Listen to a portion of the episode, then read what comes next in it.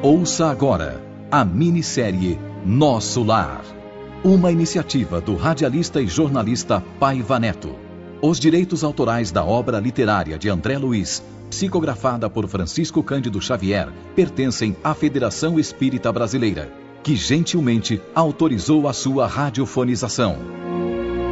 Realização: Rede Boa Vontade de Comunicação. Fundação José de Paiva Neto.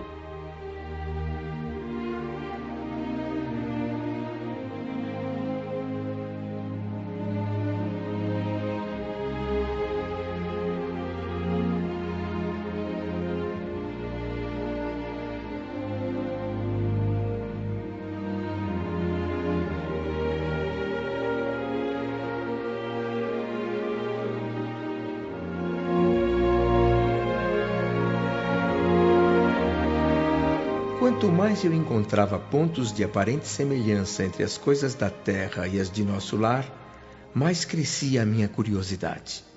Até mesmo abusando um pouco da boa vontade de Dona Laura, entrei num assunto mais delicado que no planeta leva as pessoas a atitudes muitas vezes extremas, começando por simples desentendimentos e chegando ao crime.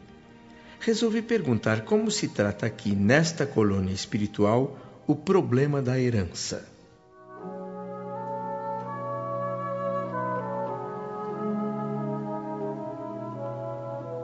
Questões de herança? Praticamente não temos complicações, André. Meu caso, por exemplo, toda a minha economia pessoal chega a 3 mil bônus hora auxílio. Devo reencarnar na Terra em pouquíssimo tempo. E não posso ligar esses bônus à minha filha, que está para chegar aqui, porque com a minha partida, esses valores serão revertidos ao patrimônio comum da colônia. Minha família permanecerá apenas com o direito de herdar a moradia. Mas eh, todo o esforço que a senhora fez para juntar 3 mil bônus hora não irá beneficiar em nada mais a sua filha, a não ser o direito de viver nesta casa? Bem, minha ficha de serviço também me autoriza a interceder, a preparar trabalho e obter colaboração para ela em sua estada aqui em nosso lar. E, além disso, eu tenho assegurado o valioso auxílio de todas as organizações da colônia durante a minha permanência como encarnada no planeta. Eu não estou agora computando o lucro maravilhoso que foi a experiência adquirida nos anos em que trabalhei no Ministério do Auxílio, não. Eu estou sim na expectativa de regressar à Terra investida de valores mais altos e levando qualidades mais nobres de preparação para o êxito que desejo. É impressionante a simplicidade do processo. Ganhar, aproveitar, cooperar e servir. Pois é. É a fórmula da felicidade. Mas que espécie de cegueira impede o homem encarnado de ver o óbvio, meu Deus? Então, André, ainda não foi descansar? É, estava aqui fortalecendo meu coração com os ensinamentos de Dona Laura. Pois faça uma pequena pausa e venha até o jardim. Garanto que nunca vi um luar como o desta noite.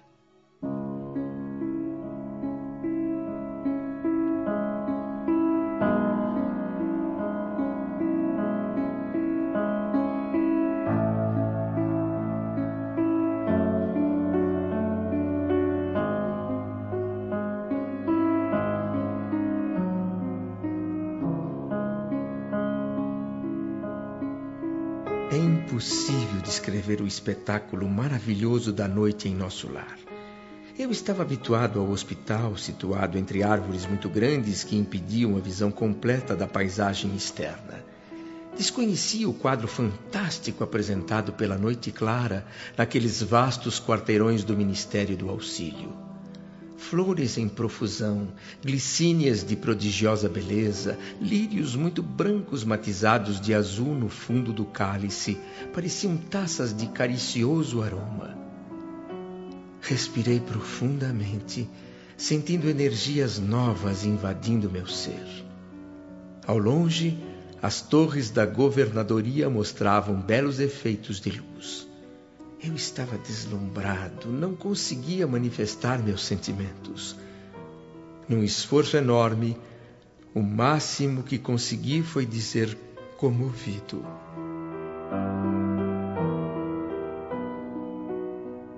Nunca, nunca presenciei tamanha paz. Que noite, que noite. É, todos os habitantes equilibrados da colônia têm um compromisso, André. Ninguém aqui emite pensamentos contrários ao bem. Por isso, o esforço da maioria se transforma numa prece permanente. Por isso existem essas vibrações de paz que estamos presenciando.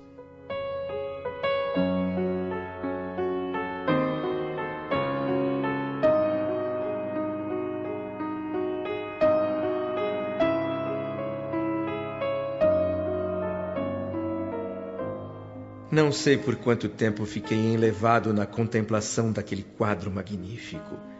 Era como se eu estivesse bebendo a luz e a calma da noite.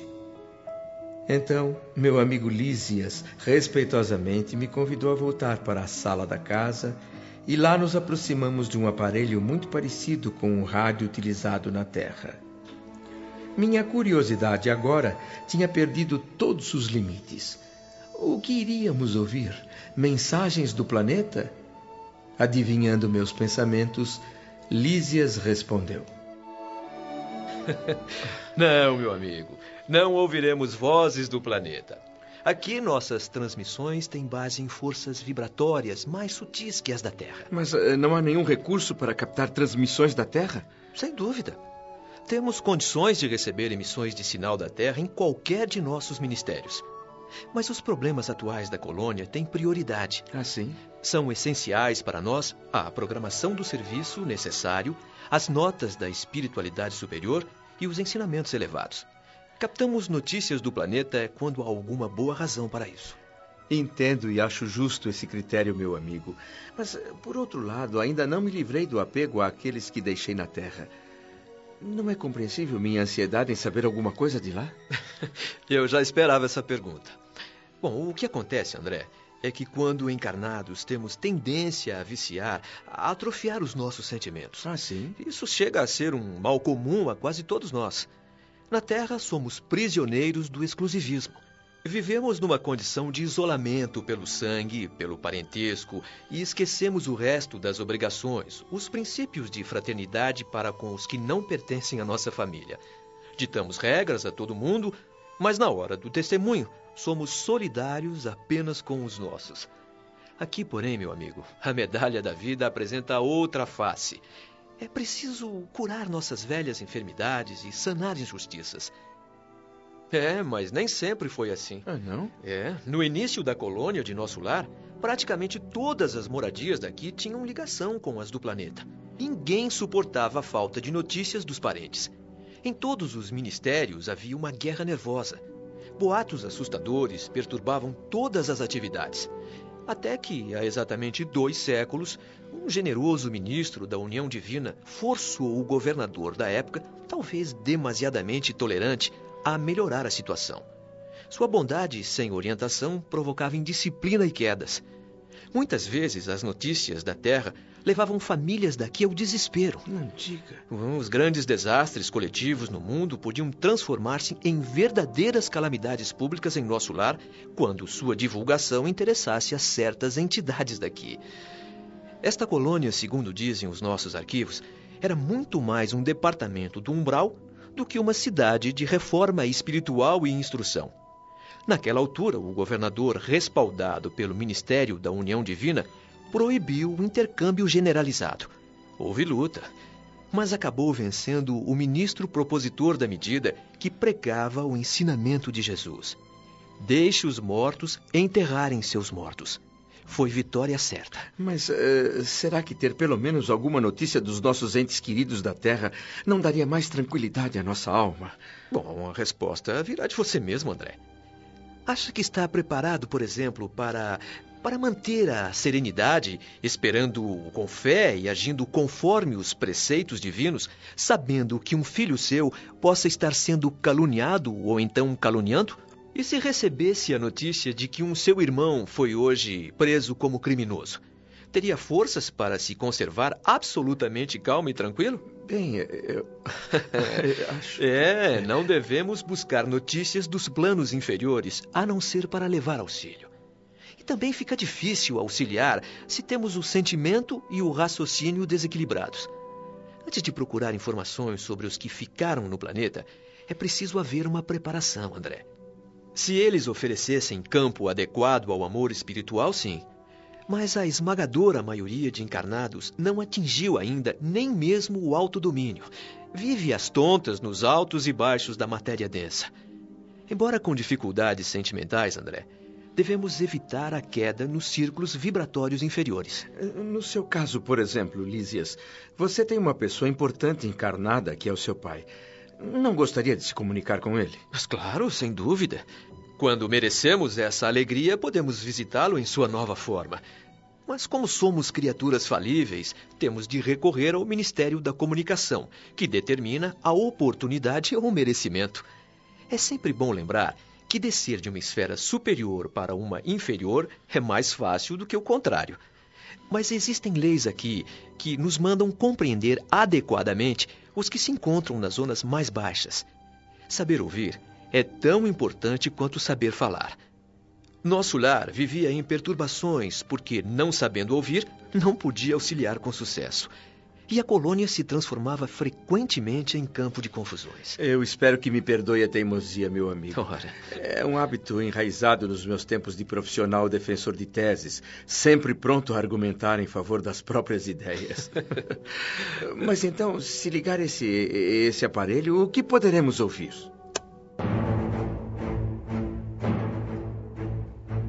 Fala emissora do posto 2 da colônia Moradia. Continuamos a irradiar nosso apelo em benefício da paz na Terra. Convocamos todos os colaboradores de boa vontade para somar energias. A preservação do equilíbrio moral do planeta está sendo gravemente ameaçada.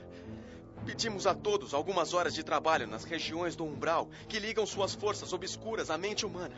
Falanges da ignorância, depois de espalharem a guerra pela Ásia, voltam-se agora para as nações da Europa. Nosso núcleo está agora se juntando a outros grupos de higiene espiritual nos círculos mais próximos da crosta terrestre e pedindo toda a ajuda possível. Há uma grande concentração de poderes do mal em atividade. A paz precisa de trabalhadores na sua defesa. Juntem forças conosco. Há serviço para todos. Temos de proteger desde os campos vizinhos ao planeta até as nossas portas. Que o Senhor nos abençoe.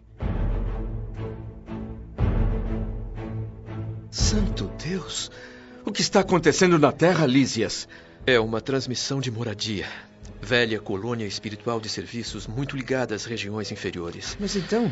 Estamos em agosto de 1939, André. E a Terra, infelizmente, caminha para um conflito mundial envolvendo várias nações. O que me diz? Mas como? Por quê? Não foi suficiente o sangue da última grande guerra?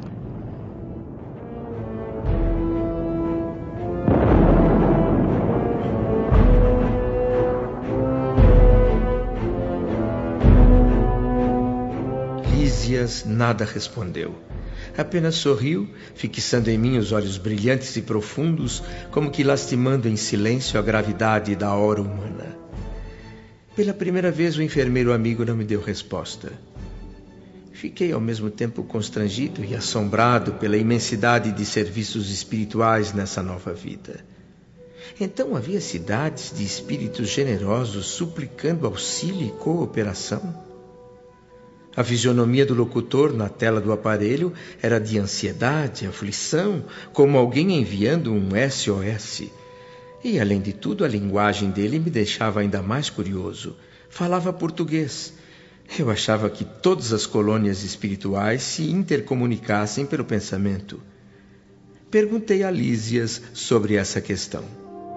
Estamos ainda longe da comunicação pela mente pura. Aqui, como na Terra, Pessoas que se afinam perfeitamente podem permutar pensamentos sem barreiras idiomáticas. Mas, de modo geral, precisamos ainda nos expressar formalmente.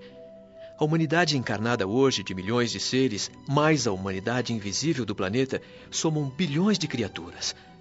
Não seria possível atingir as esferas aperfeiçoadas logo após a morte do corpo físico.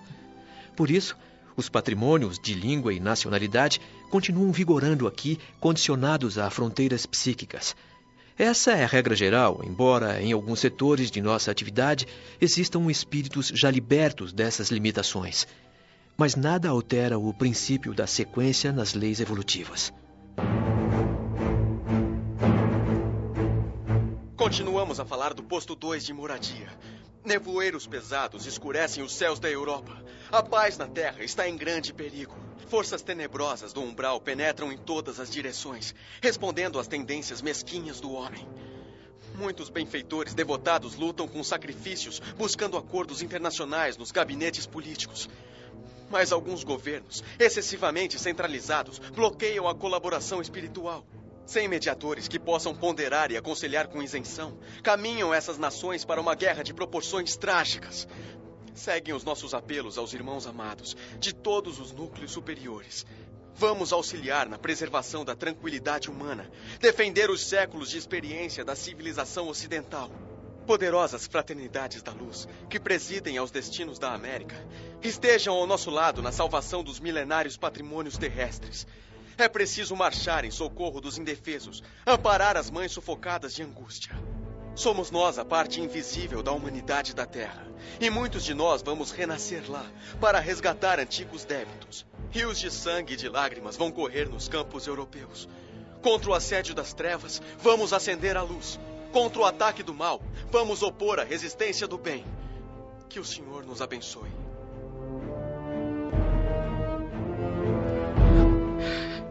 Grandes abnegados os nossos irmãos da colônia moradia, André. Tudo inútil, porém.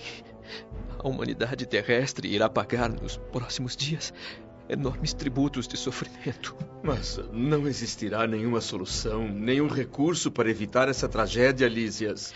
Infelizmente não, André. A situação geral é muito crítica.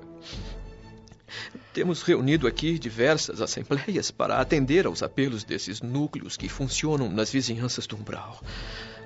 Mas o Ministério da União Divina já nos esclareceu que, que a humanidade encarnada também é uma personalidade coletiva. E pode ser comparada ao homem que comeu excessivamente no banquete. A consequência, certamente, será uma crise orgânica, André. Várias nações da Terra encheram-se de orgulho criminoso, vaidade e egoísmo feroz. Agora é o momento de expelir os venenos engolidos.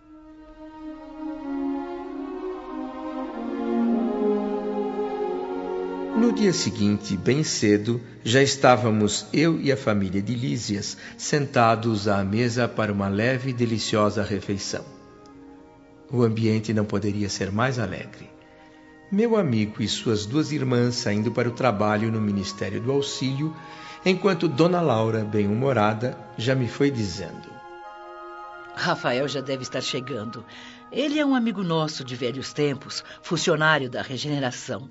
Pedi a ele que viesse para acompanhar você ao ministério, André, e apresentá-lo em meu nome ao ministro Genésio. Não sei como agradecer, como expressar toda a minha alegria, dona Laura. Ah, aqui não se fala em agradecer nada, hein? A dona da casa proíbe. Ah, é. e aceite meu sincero abraço neste dia especial em que você começa uma nova etapa de observações e estudos aqui em nosso lar meu querido amigo e irmão André. Ah, Lísias, ah, meu filho, não deixe de avisar o ministro Clarencio que eu estarei lá para iniciar o expediente assim que entregar André aos cuidados de Rafael. Claro.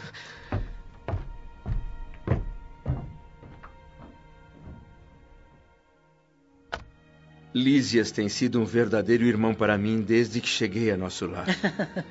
pois saiba que não ficarei nem um pouco triste se você me considerar como sua mãezinha, já que a sua verdadeira não reside em nossa colônia. Ah, isso me faz muito feliz, dona Laura. E ninguém pode substituir a sua mãe, André. Foi só uma forma de expressar o carinho que eu tenho por você. Obrigado. E se me permite, eu quero fazer algumas indicações para os seus novos caminhos aqui em nosso lar. Mas claro que sim. Há algum tempo eu solicitei ao ministro Clarence uma atividade qualquer. Eu quero trabalhar. Ah, eu estou informada. Eh, você não foi prontamente atendido, mas depois obteve a necessária autorização para visitar os ministérios que mais fortemente nos ligam à Terra. Não é isso mesmo? Exatamente, dona Laura. O ministro Clarencio foi muito generoso. Bem, com o direito que a experiência me confere, eu gostaria de lhe fazer algumas sugestões humildes. Pois não? Não use, meu amigo, essa autorização apenas para satisfazer sua curiosidade. Ah, sim, sim. É, eu sei muito bem que, como médico estudioso e pesquisador apaixonado por novidades e enigmas, o seu lado intelectual é muito forte. E corre um sério risco de imitar a mariposa, voando de lâmpada em lâmpada. Cuidado, então, para não deslizar nessa nova posição. Pense em obter valores muito mais preciosos e dignos que a simples análise das coisas. A curiosidade, André, mesmo sadia, pode ser interessante, mas também é perigosa às vezes. Se o curioso for um espírito corajoso e leal, poderá ter bons resultados. E, se for indeciso e inexperiente, poderá conhecer dores amargas e sem nenhum proveito para ninguém. Você, André, foi autorizado por Clarencio a ingressar nos ministérios, começando pela regeneração.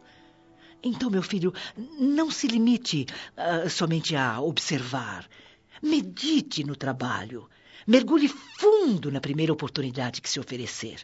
Seja objetivo nas tarefas da regeneração, sem se preocupar, por enquanto, com os serviços mais atraentes e aparentemente mais confortáveis em outros ministérios.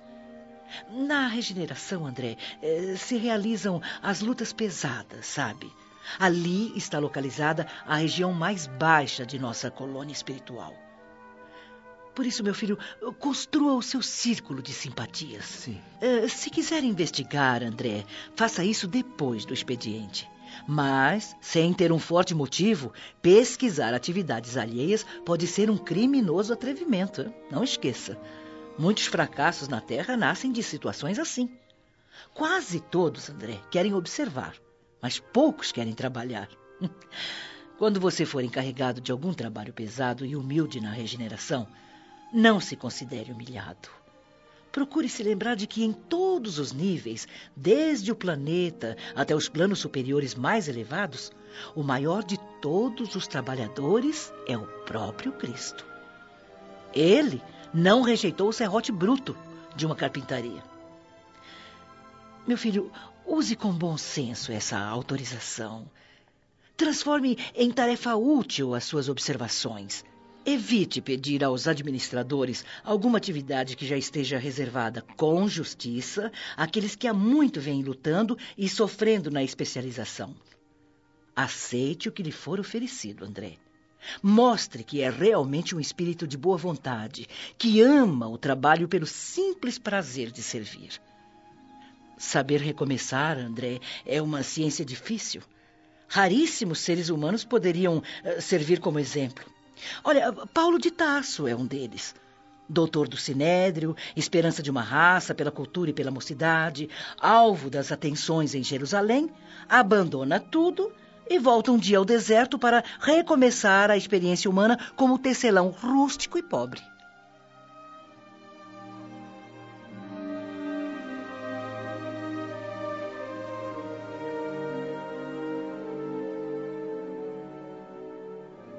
Confesso que chorei. A lição de vida de Dona Laura chegou ao meu coração como um bálsamo há muito tempo esperado. Não me lembro de alguém ter demonstrado durante toda a minha existência tanto interesse fraternal pela minha sorte. Emocionado e profundamente agradecido, beijei as mãos da velha senhora enquanto ela, com toda sua humildade, invertia totalmente os valores da situação e se dizia agradecida a mim. Obrigada, meu irmão. Não foi por acaso ou coincidência que você veio para minha casa. É, eu creio que a nossa amizade é coisa de muitos séculos, sabe? Bem, você já está sabendo que em alguns dias eu estarei voltando para um corpo físico na Terra, mas continuaremos sempre unidos pelo coração. E eu quero ver você animado e feliz antes da minha partida, hein? Faça desta casa, André, a sua habitação. E trabalhe confiando em Deus. Sinto mesmo uma forte impressão de já conhecer a senhora de algum lugar, no tempo que eu não consigo situar, dona Laura. Uhum. Mas onde? Quando? um dia ficaremos sabendo, André. Sim, espero. Tenha paciência. Ah, é, é o Rafael que vem buscar você. Vá e mantenha sempre uma mente superior, voltada para Jesus, não esqueça. Trabalhe a serviço dos outros para que possa encontrar o seu próprio bem.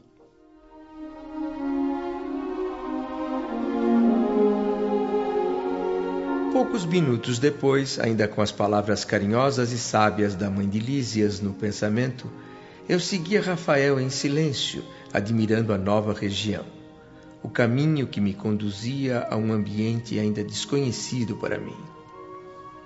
Como seria? O que seria na prática, no dia a dia, o ministério da regeneração? Que espécie de tarefa estaria reservada a mim? Não fiz perguntas ao meu acompanhante. Em vez disso, ocupei a mente pedindo a Jesus que não me desamparasse, permitindo que eu tivesse forças para levar adiante qualquer serviço que me fosse dado. E nesse ponto estranhei a mim mesmo. Tendo sido sempre avesso a fazer preces, ali estava eu orando fervorosamente. O aeróbus parou diante de um imponente edifício. Descemos os dois, sempre calados. Não mais que um minuto depois, estava eu frente a frente com o respeitável ministro Genésio, um simpático velhinho de semblante enérgico. Começava então minha nova fase de aprendizado na colônia espiritual de nosso lar.